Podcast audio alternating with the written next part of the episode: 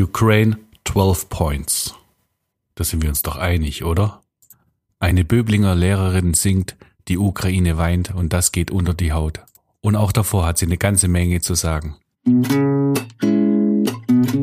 Podcast BB. Podcast BB mit Jürgen Willi Wegner und Dirk Dödel-Hamann, Redakteure der Sinnelfinger Zeitung Böblinger Zeitung.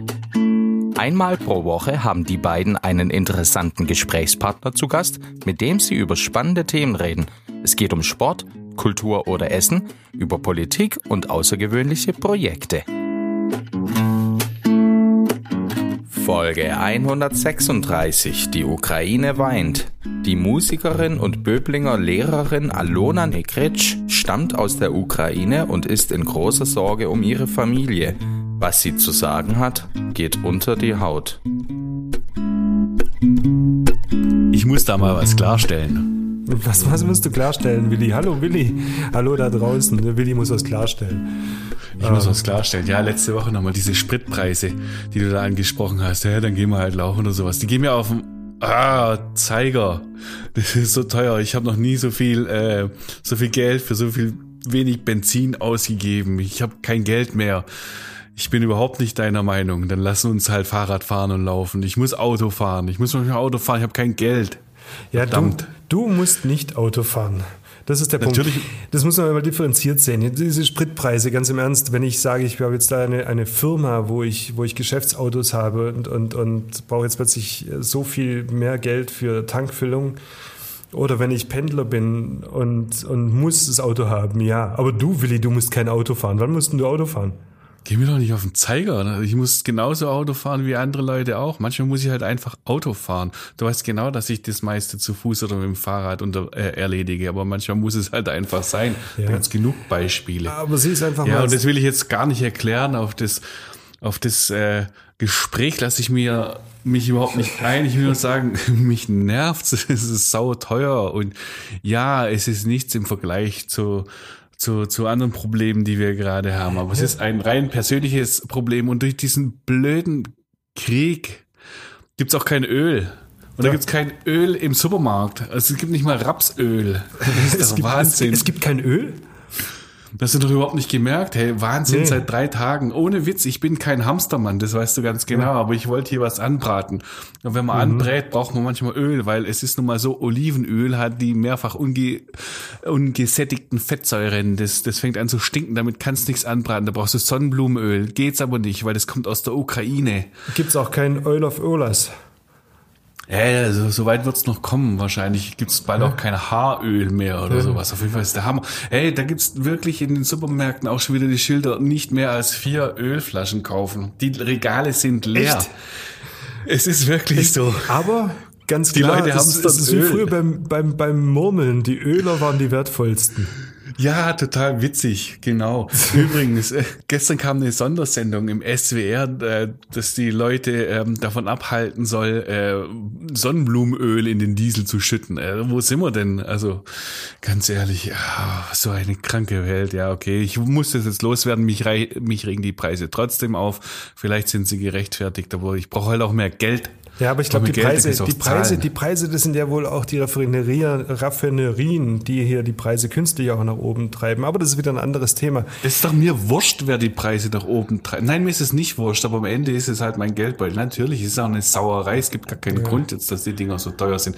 Ist auch so ein Ding. Angehoben werden sie gleich, aber gesenkt werden sie selten. So, fertig. Aber ich habe fertig. Dann, dann sei mal froh, dass du in Sindelfingen lebst oder in Meichingen. Lebst ja gar nicht in Sindelfingen, du lebst ja in Meichingen im Stadtteil. Ähm, und es nicht ist in kein der, Stadtteil, es ist ein Teilort. und nicht Ein in der, Stadtteil ist es Hinterweil. und nicht in der Partnerstadt Chelm in Polen an der Grenze Ja. zur Ukraine. Weil Warst du dort, da schon mal? Nein, aber ich fahre da hin. Jetzt am Wochenende, also wenn man es hört vor dem Wochenende diese Folge, dann fahre ich, bin ich unterwegs nach Chelm und wenn man es nächste Woche hört, dann bin ich schon wieder da. Aber ich habe Weißt du, was Sachen, das kostet? ich habe Allein Sachen, Sprit. ich habe Sachen, ja, ich, ich begleite ja einen, einen, einen Hilfstransport hin und Helfer, Ja. die dann auch aus Sindelfing hingehen nach Chelm, um dort eine Woche zu helfen. Weil Ja. was sich dort abspielt, da regst, regst du dich über Spritpreise nicht mehr auf. Da gibt's ähm, zum Teil kein, keine Ware mehr in Supermärkten.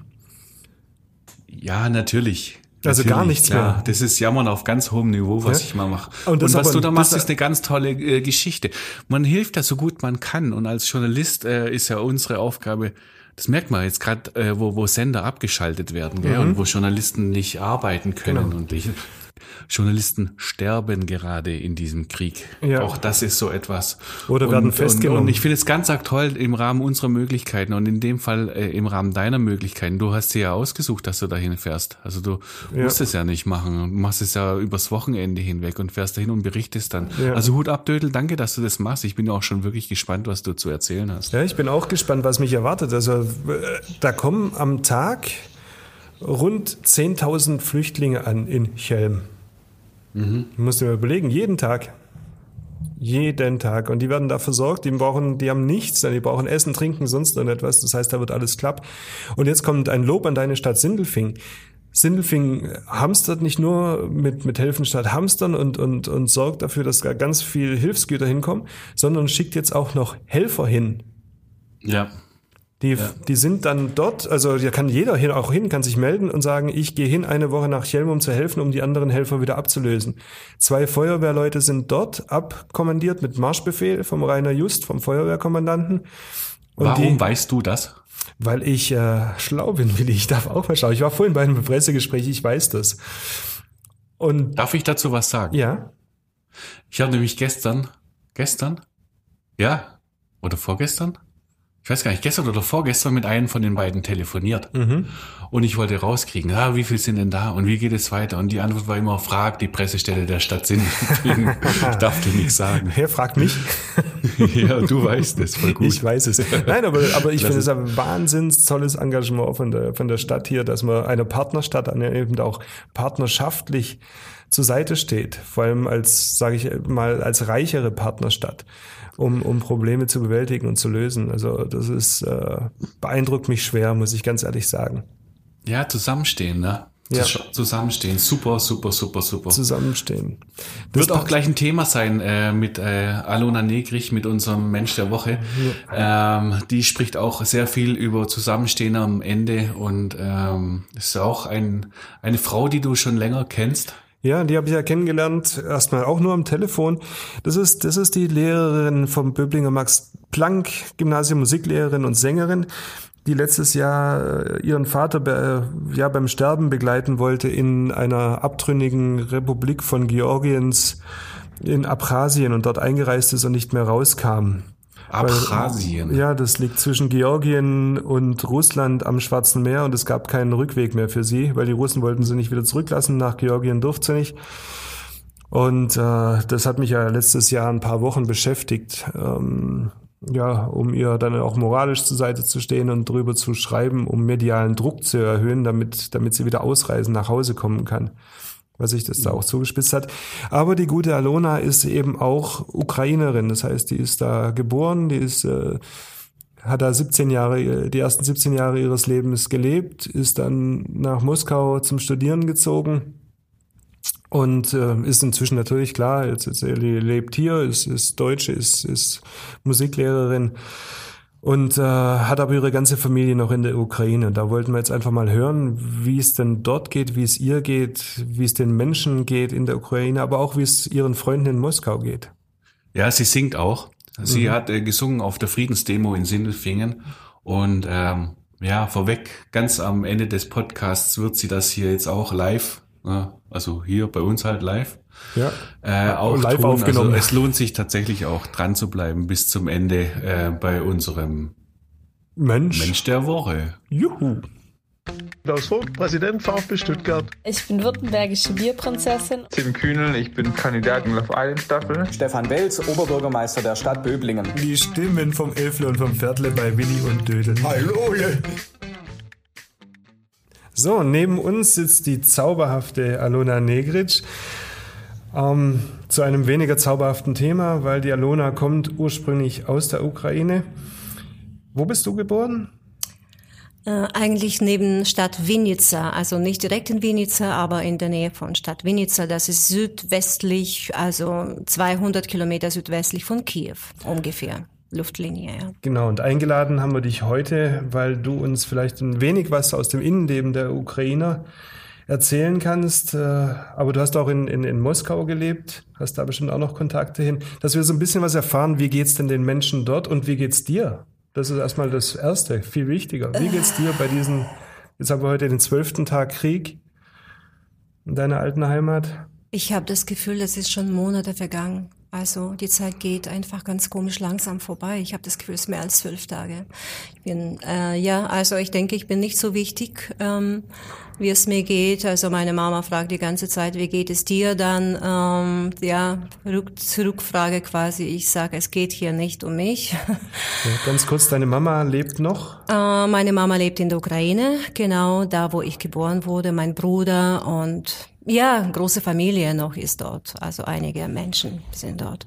Mhm. Und die fragen dich, wie es dir geht? Äh, ja, also häufig. Äh, es ist natürlich, also äh, vorab, also ich bin einfach nur wie viele von uns sehr erschöpft. Es ist natürlich äh, emotional, es ist sehr schwer. Das raubt sehr viel Kraft. Es ist schwer zu verdauen und jeden Tag, wenn du, ich telefoniere mit meiner Familie mehrmals am Tag und mal mit Mutter, mal mit Bruder, mal mit einem Cousin, andere Cousine, irgendwie Tochter vom Cousin, keine Ahnung, Freunde, Bekannte, weil ich habe, ich denke, ich muss anrufen, ich muss unterstützen, wenigstens moralisch irgendwie.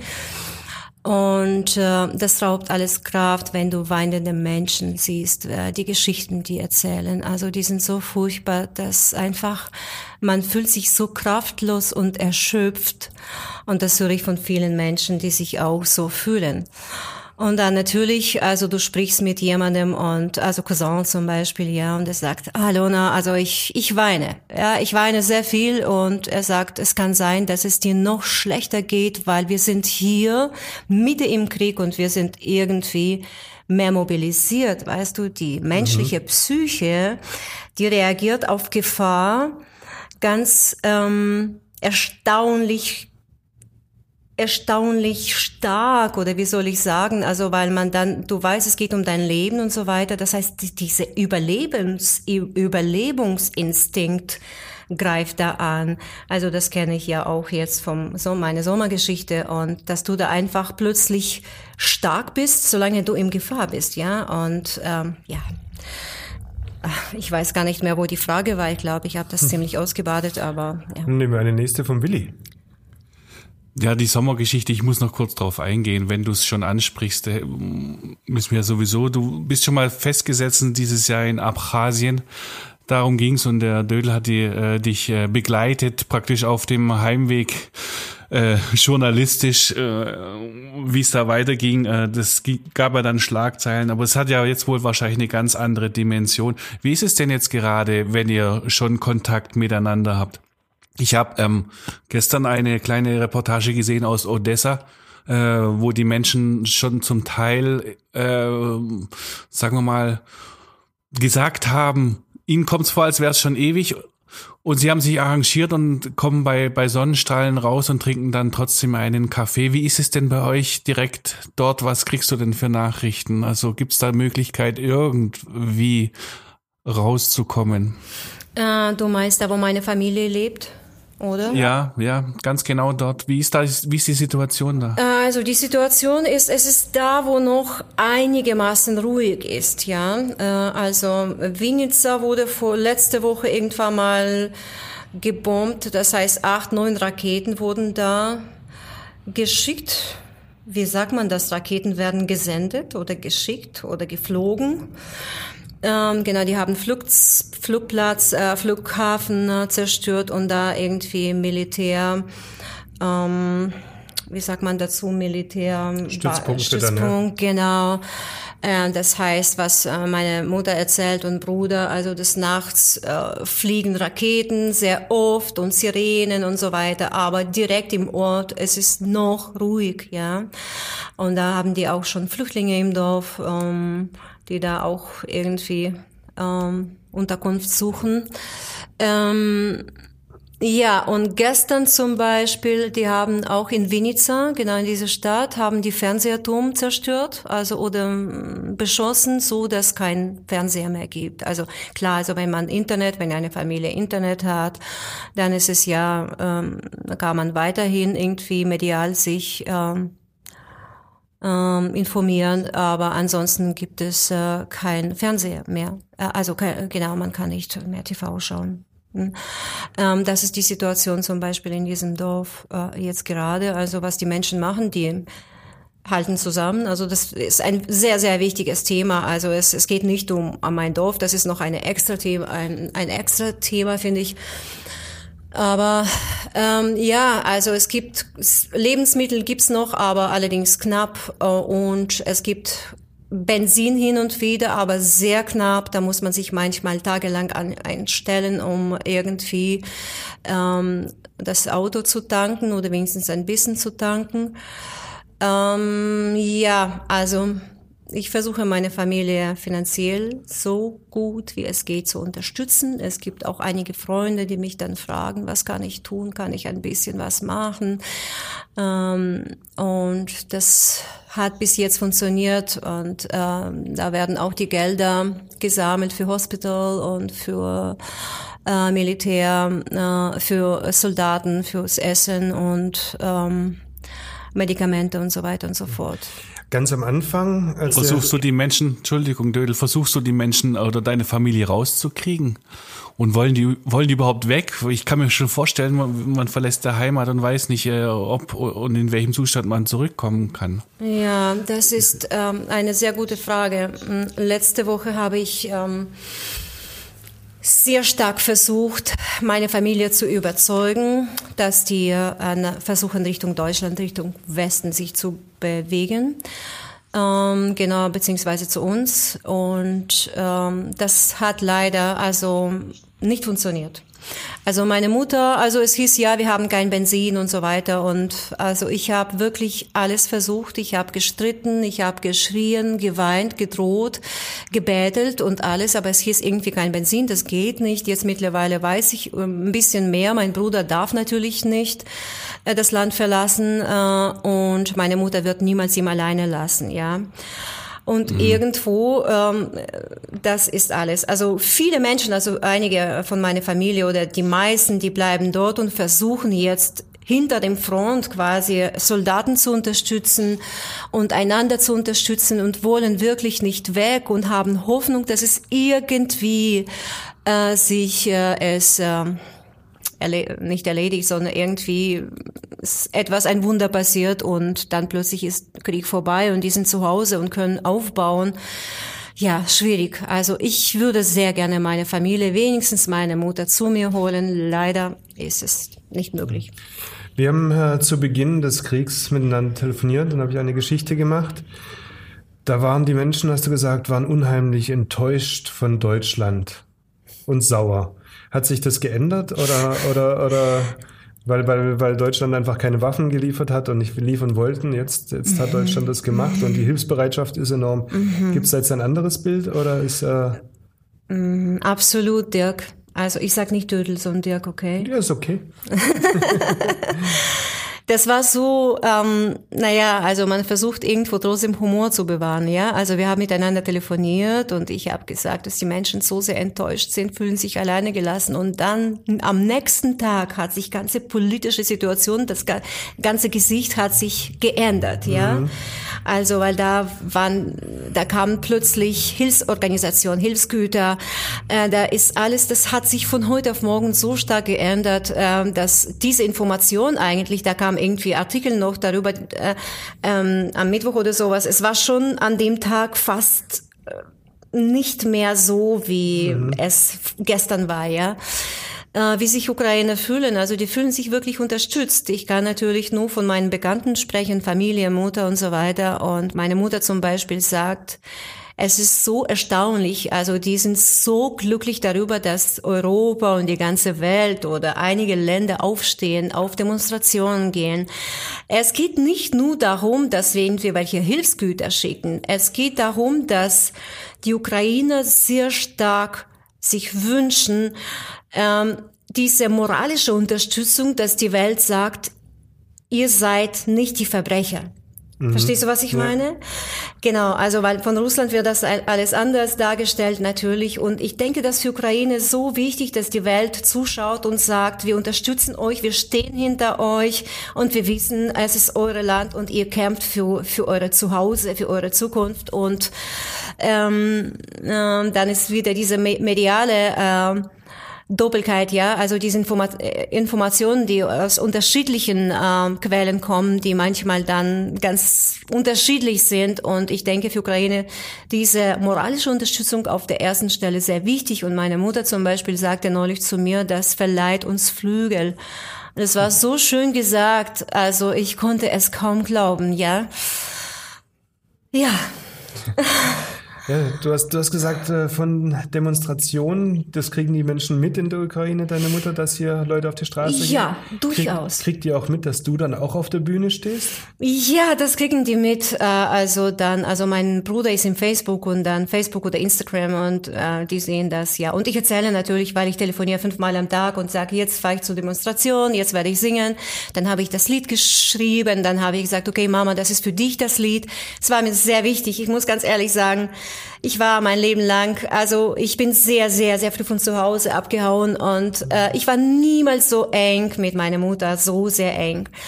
Und es gab unterschiedliche mh, Ansichtsweisen, wo mich von zu Hause weggetrieben haben. Aber jetzt ist es einfach, ich weiß, es ist jetzt die Zeit, einfach die Hände zusammenzuhalten, sich in den Arm zu halten, also wenigstens ähm, äh, virtuelle, oder kann man so sagen, äh, einfach einander zu unterstützen und äh, sich auf andere Sachen konzentrieren.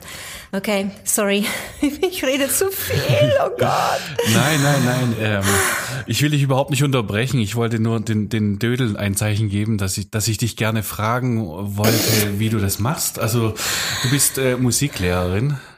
Da kann man singen. Aber Dein Lied heißt Ukraine weint, aber weinen und singen gleichzeitig, das ist unheimlich schwierig. Also wie ist es, wie fühlt sich das an, wenn du dieses Lied singst? Ja, Also, ich hätte einen Menschen Kopf im. Hals, ich Ja. könnte es nicht singen. Ähm, äh, das ist, ähm, das hat äh, vielleicht mit meinem Charakter zu tun, also mit meinem sehr, sehr starken Charakter. Das habe ich äh, irgendwie vom Kindheit. ähm, ich sehe das Singen als Mission, eine Mission.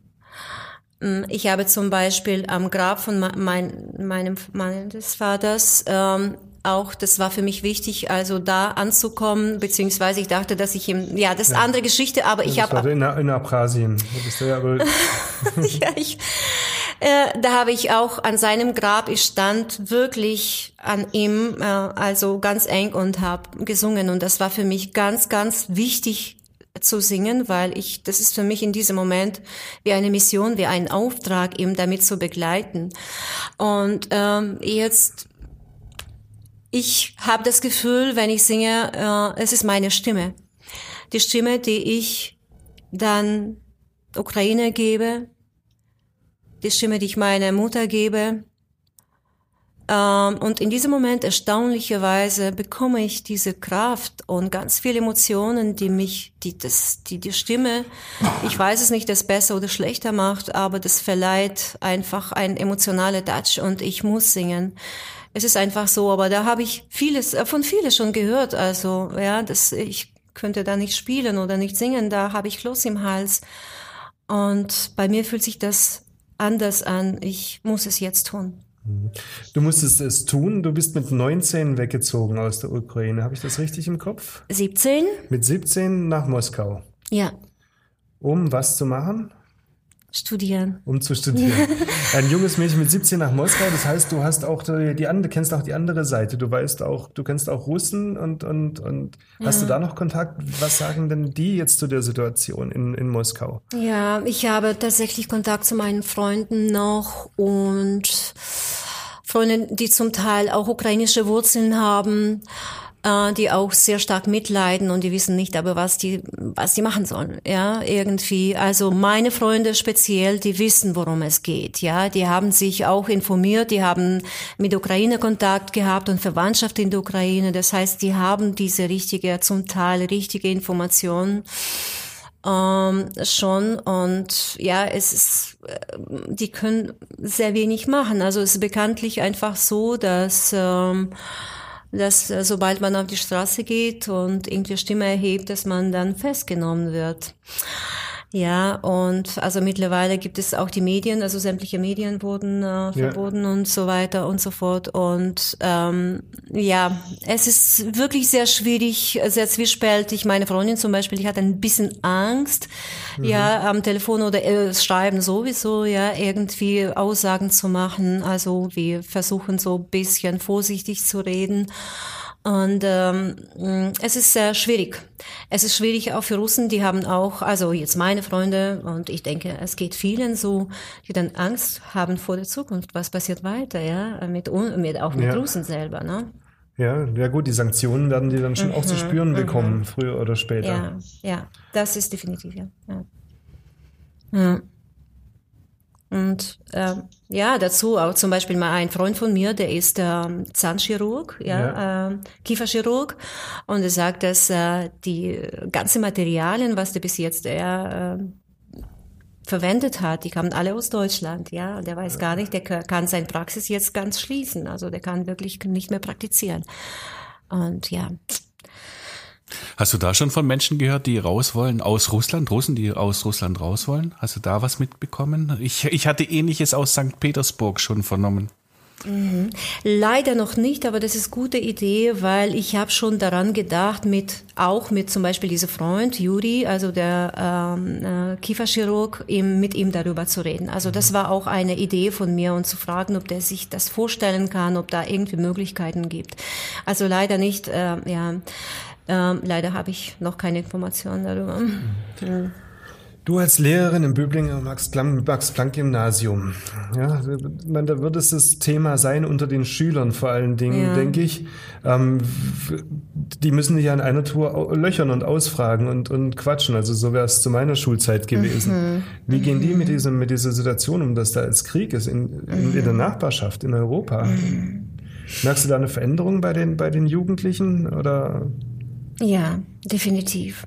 Also natürlich alle wissen, dass ich Ukrainerin bin, also oder ursprünglich aus der Ukraine komme und viele fragen. Es gibt so Schüler, die jeden Tag vorbeikommen und sagen, wie geht's ihrer Familie? Die sehen mich oft weinend oder so und dann manchmal erzähle ich kurze persönliche Geschichte irgendwie, was die, was Schüler sehr band dann.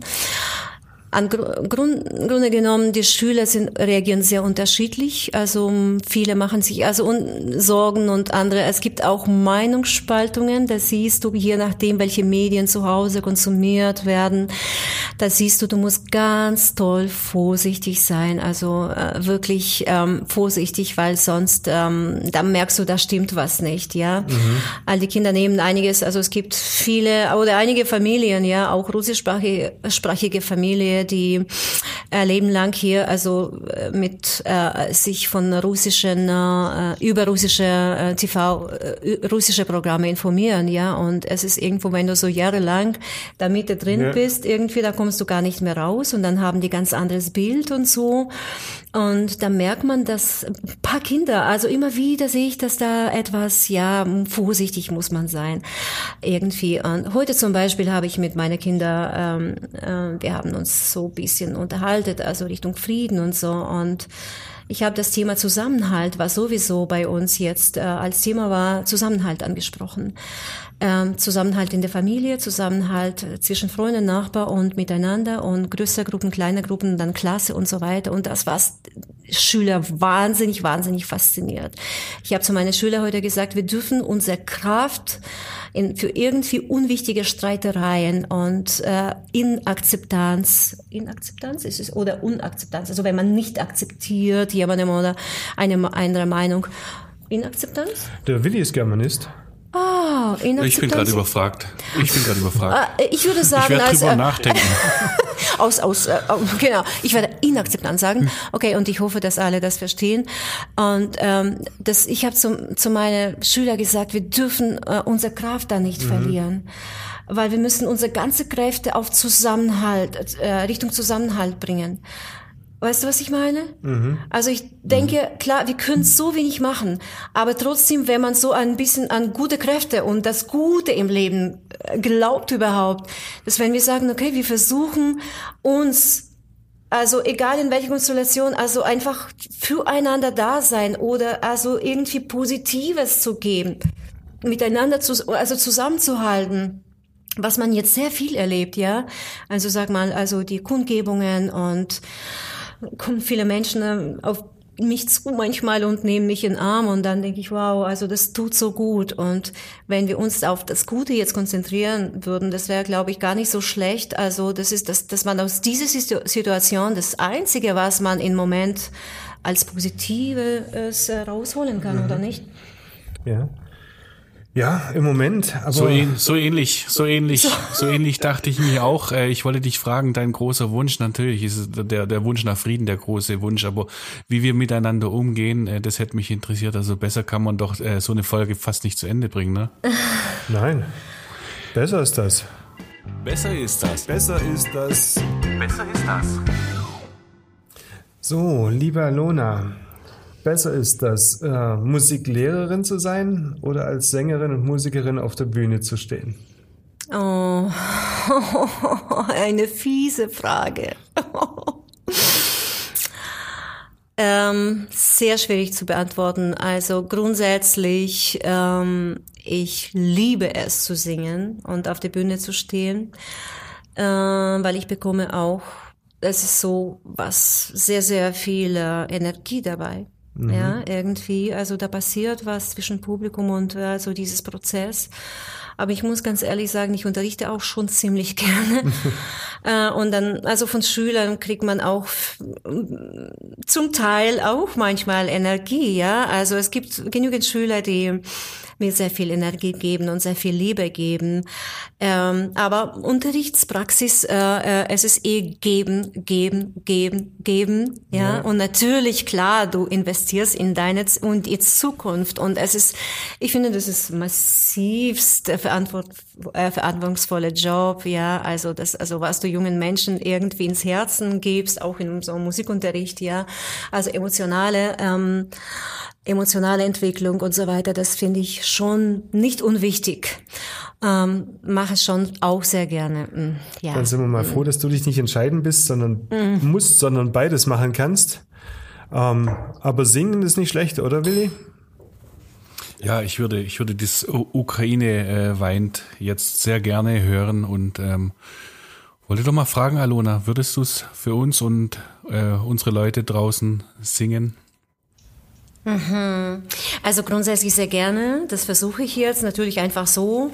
Eine Strophe vielleicht, ja, weil es ist, Ja, genau vielen Dank. äh, klar ohne Begleitung, ohne nichts und äh, irgendwie ohne Warm-up.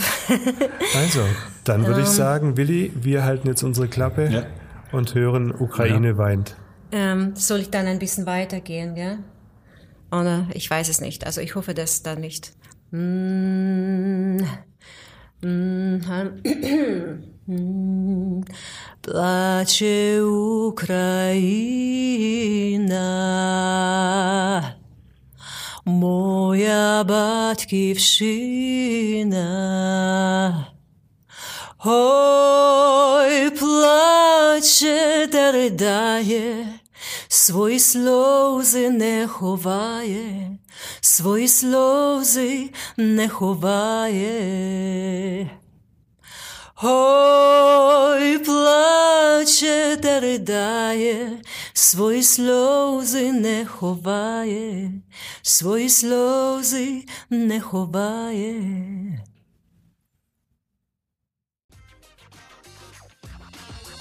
Podcast BB. Ein Angebot von Röhm Medien.